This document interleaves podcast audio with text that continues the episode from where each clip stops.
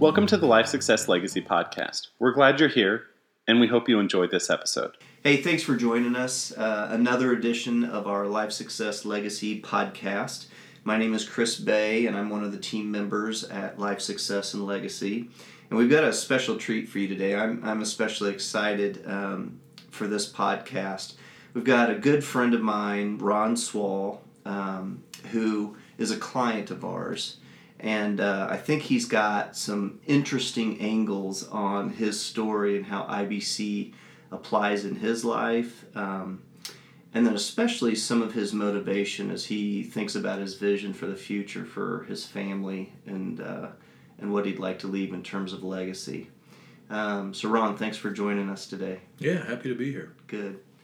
Um, tell us a little bit about um, just what you've done in life, um, your careers, the kind of work you've done, because you've you've been part of a W two employee, but you've also been a business owner.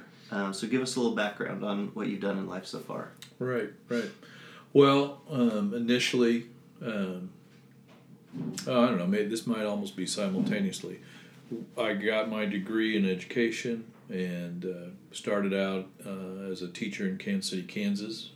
And uh, I was working in special ed at the time, but I was also uh, doing a little bit of landscape gardening stuff Mhm. for for people, and I'd gotten started in that in high school, really, um, just working for colleagues of my folks or people in the neighborhood. I mean, they saw stuff that I was doing at my folks' house, and then they asked me if I'd come over and do some stuff for them. Right. Um, so you know, just kind of moved along. It, it wasn't necessarily a super intentional thing, but I remember I kind of enjoyed being able to work for myself, and it gave me an excuse to have a pickup truck, uh, and I, I like that. Uh, so those two things, you know, I have done.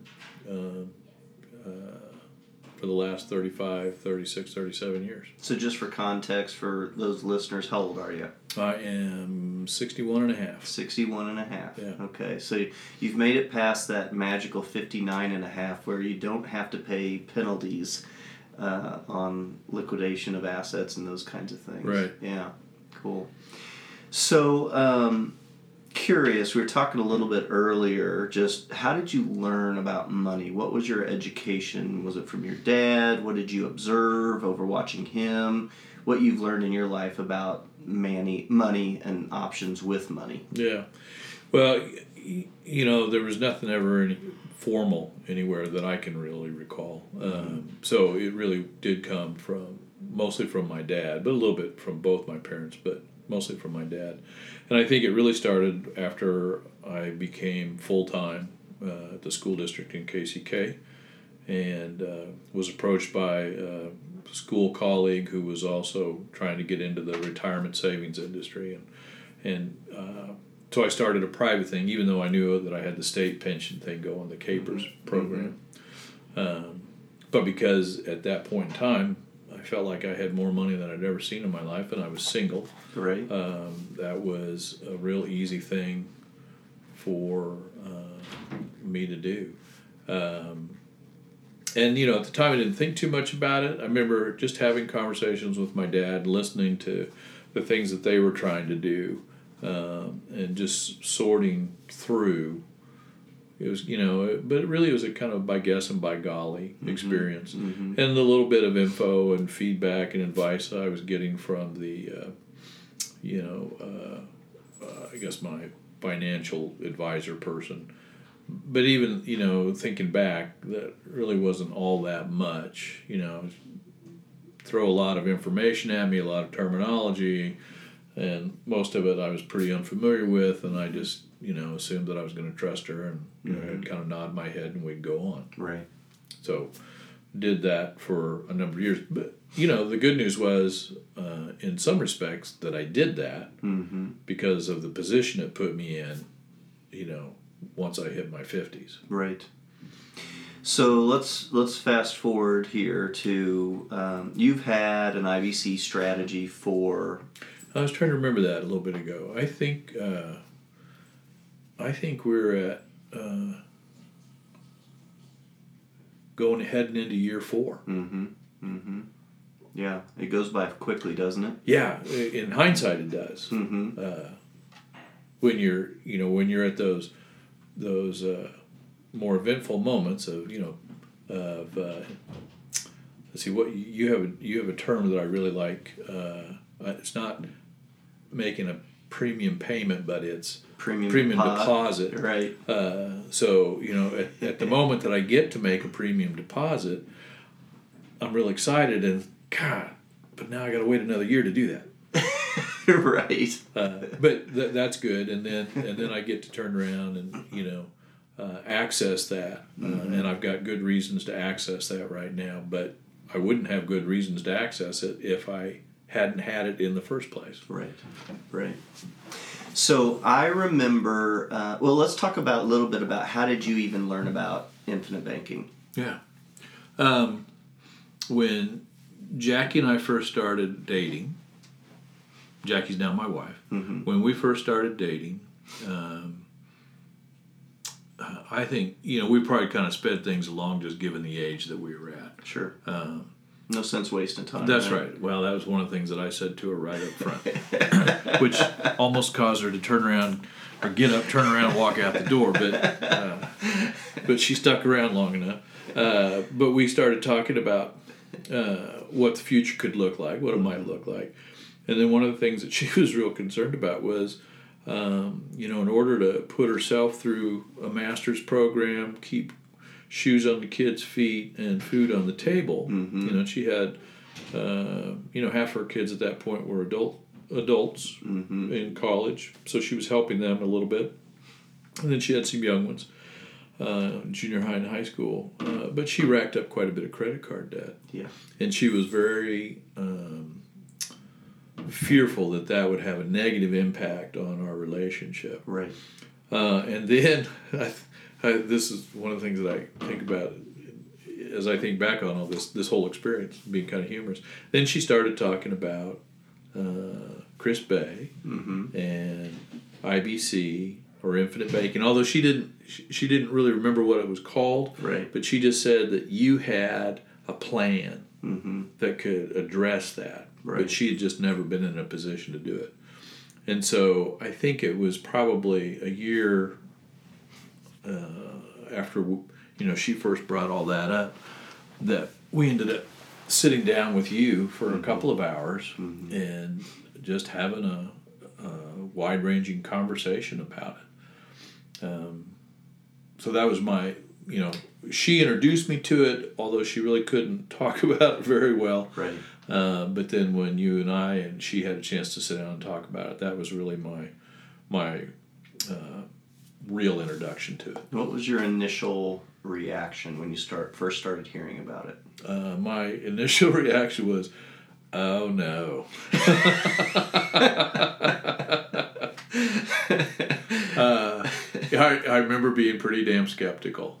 Uh, and and at that time, you know, some something I'd done years before, you know, I'd engaged in a ten year remodel project on on the old house that I had lived in since 1988, and uh, uh, you know, I'd racked up unfortunately a fair amount of debt doing that, and then I got out from that using the Dave Ramsey system, Right.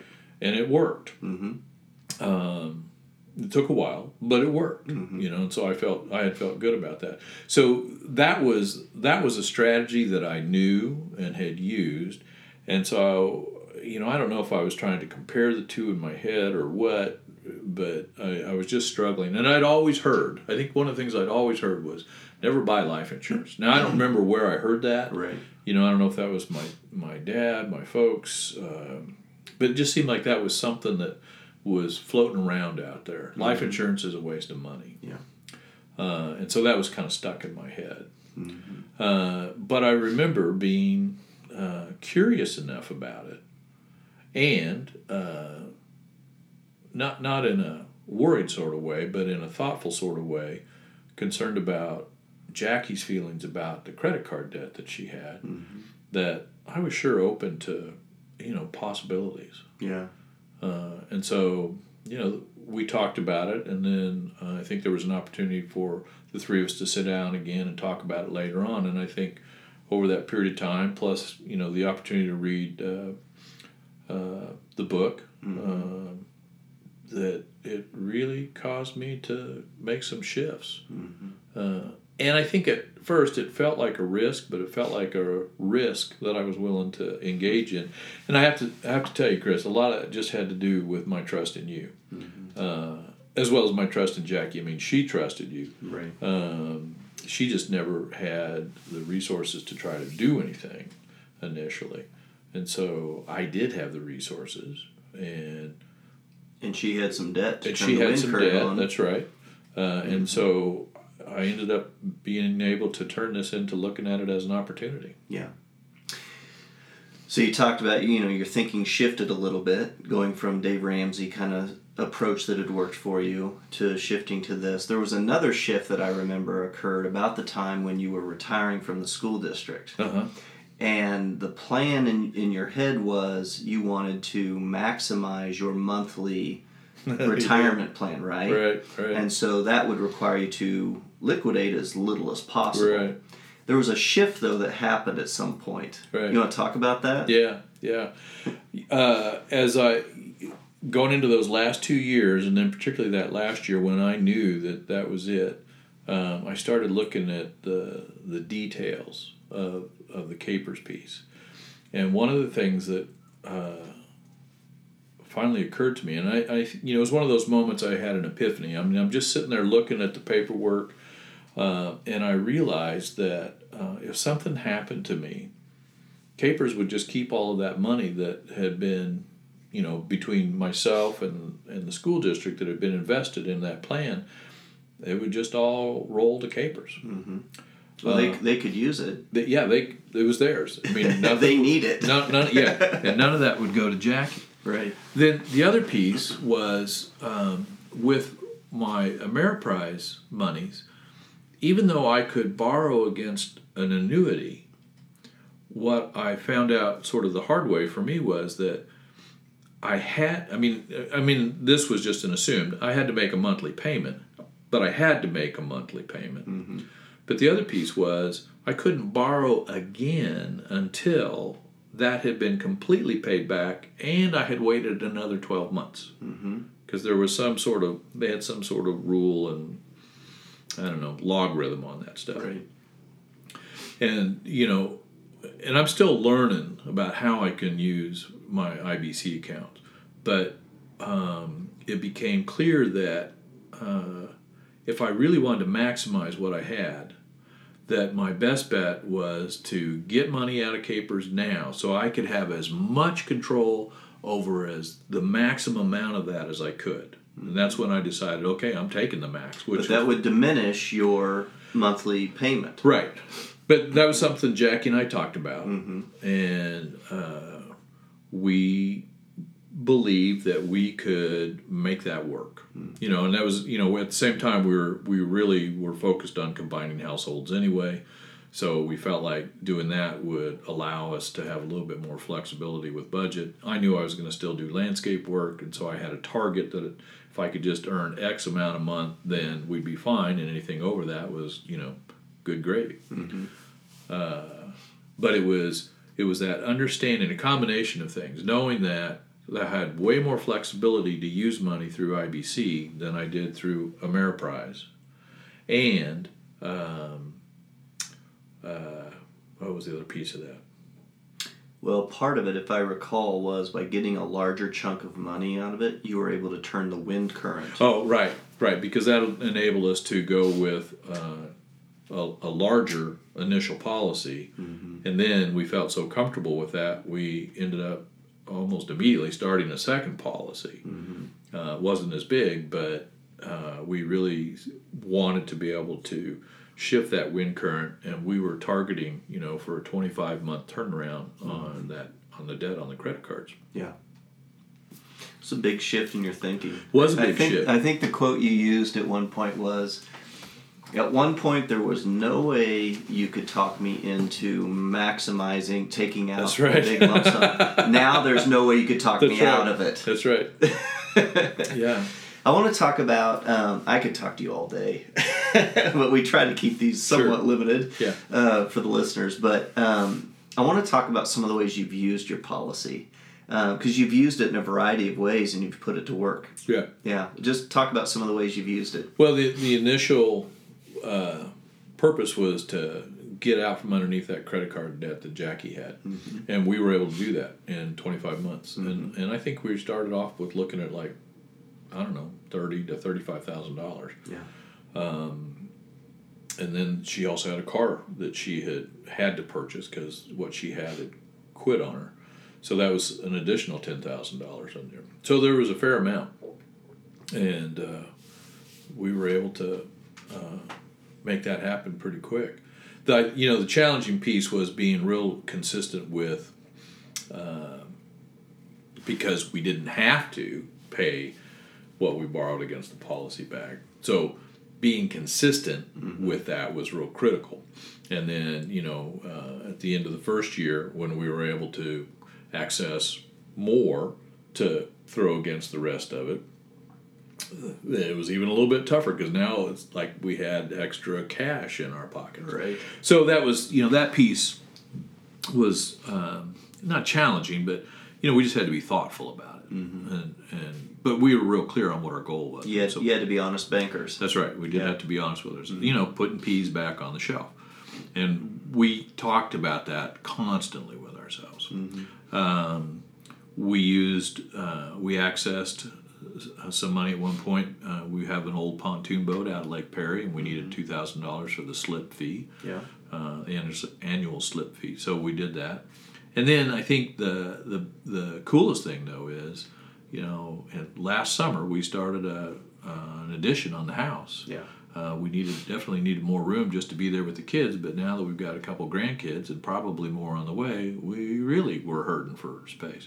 We didn't want to move, uh, but uh, we wanted to stay there, and, and we were able to figure out between a loan from the bank and then burning up those credit cards again that we were able to make that that addition happen and get it done in six months. Yeah. And so now, um, with our first two policies, and then uh, with uh, some creative thinking on your part, we started a third policy on some money that you know I hadn't anticipated coming my way. Um, so we're going to turn right around and we're starting all over again to clean up that debt and then uh, get back in the black again. But we couldn't have done that that addition on the house had we not had that resource through IBC. Right. It just wouldn't have been possible. Yeah. I mean that it, it was probably uh, another two thirds or more of what we needed to make that deal work. I know we're running short on time, but there's a there's a piece that I really want to wrap up with, um, and this is one that that gets at my heartstrings a little bit. Partly because I I knew Jackie before I knew you, Right, right. and um, I remember the day she walked back when I was a school principal, and she walked into the office with maybe half of her kids. yeah. um, so Jackie's got six kids. Yep. And um, and you never had children, Right. and so you have inherited um, quite a family. Yep. I have. And what I love is hearing you think about the legacy piece that you want. So, can you just briefly talk about Sure. kind of what your vision is? Yeah, yeah. Um, you know, the the two oldest kids and their spouses, uh, and now each of them have a child. Uh, they have purchased homes, their first home, um, and uh, you know they want to do things. I mean, they see this some of the things that we're doing, and it's kind of motivating them to think about what they want to do. Um, and everybody else down the line to to the youngest has accumulated some to some degree some school debt uh, and they're all interested in you know kind of getting on into their lives um, but one of the things that jackie and i have talked about uh, is looking at how we could um, give them uh, a financial foundation to work from not to do things for them Right. but to set some things up set some things in motion now while they're you know the oldest is in her early 30s and the youngest is about to turn 21 and what my hope is is that we can uh, begin to start a policy with the oldest two first, and then use, using those policies, be able to turn around and fund creating new policies for the younger ones. Mm-hmm. And initially, Jackie and I'll be the owners. Right. And we'll be able to control what's happening with the money. But the goal will be to uh, get to a point where we can hand it off to them, reassign ownership to them, so that they've got a place where they're starting, you know, a good, almost almost 25 years before I started. Yeah.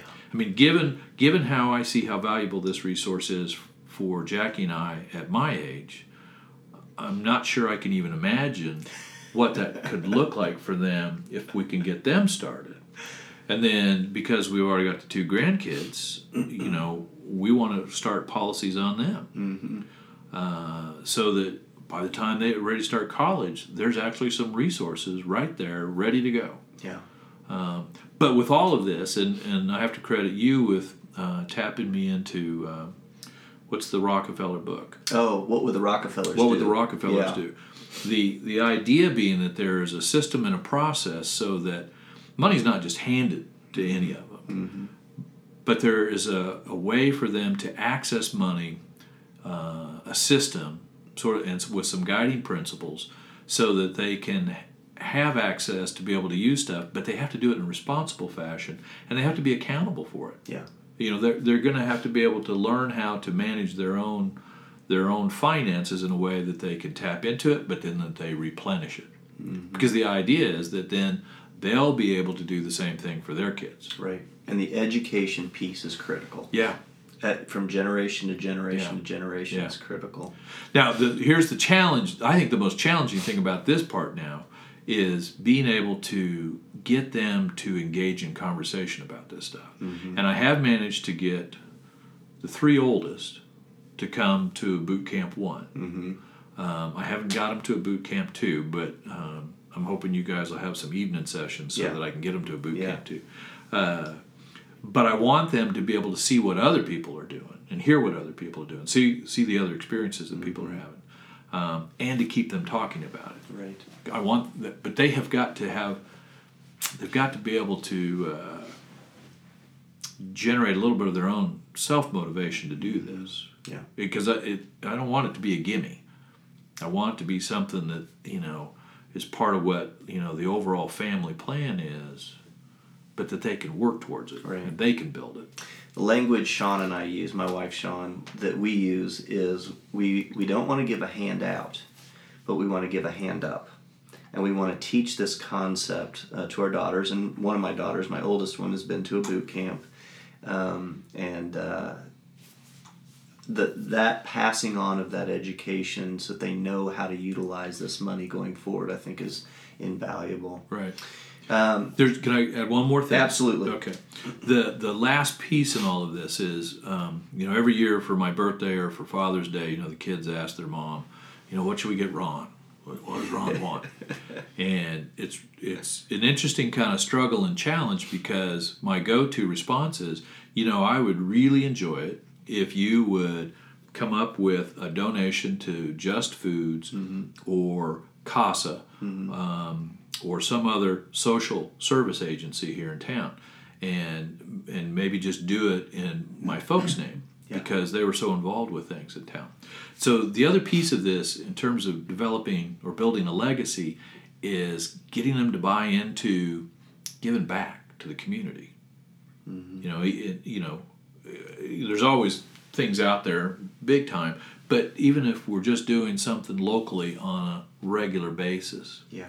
um, you know, it's my fantasy. I'd love to be able to leave like a, a nest egg of hundred thousand dollars for some, you know, for just foods. To me, that would be a really cool thing. So that is something that you and I need to talk a little bit Right, more about. right. Um, but so for the kids to begin to develop a found, uh, financial foundation, and then also to, by example, get them to be thinking about what they can be doing in the future, not just for themselves, but for the larger community. You just gave me an idea for another podcast. Um, we do work with some clients that use their IBC policies for contributions, for example, to churches or not for profits. And when you set that up, you can actually increase your donation every single year. uh, by using your policies that way. Um, so that'd be cool. Neat. Ron Swall, um, the time goes by very quickly when we get together and we get to chat. it does, doesn't it? I always enjoy um, talking with you and learning from your life experience, and I really just appreciate you as a as a human being. So thank you. oh, you're welcome. Thanks for having me. Absolutely. Um, we'll have to do it again. Okay. Um, our uh, we always encourage people to go to uh, our website, and if you have not read Nelson Nash's book, Becoming Your Own Banker, um, get yourself a copy of it and read it. Uh, read it open minded, and uh, and we think that it can um, drastically change not only your life, but as Ron talked today about generationally, it can change lives. Thanks again for joining us, and uh, we look forward to uh, next podcast and uh, other clients of ours that get to tell their story of how IBC has impacted them. Thank you.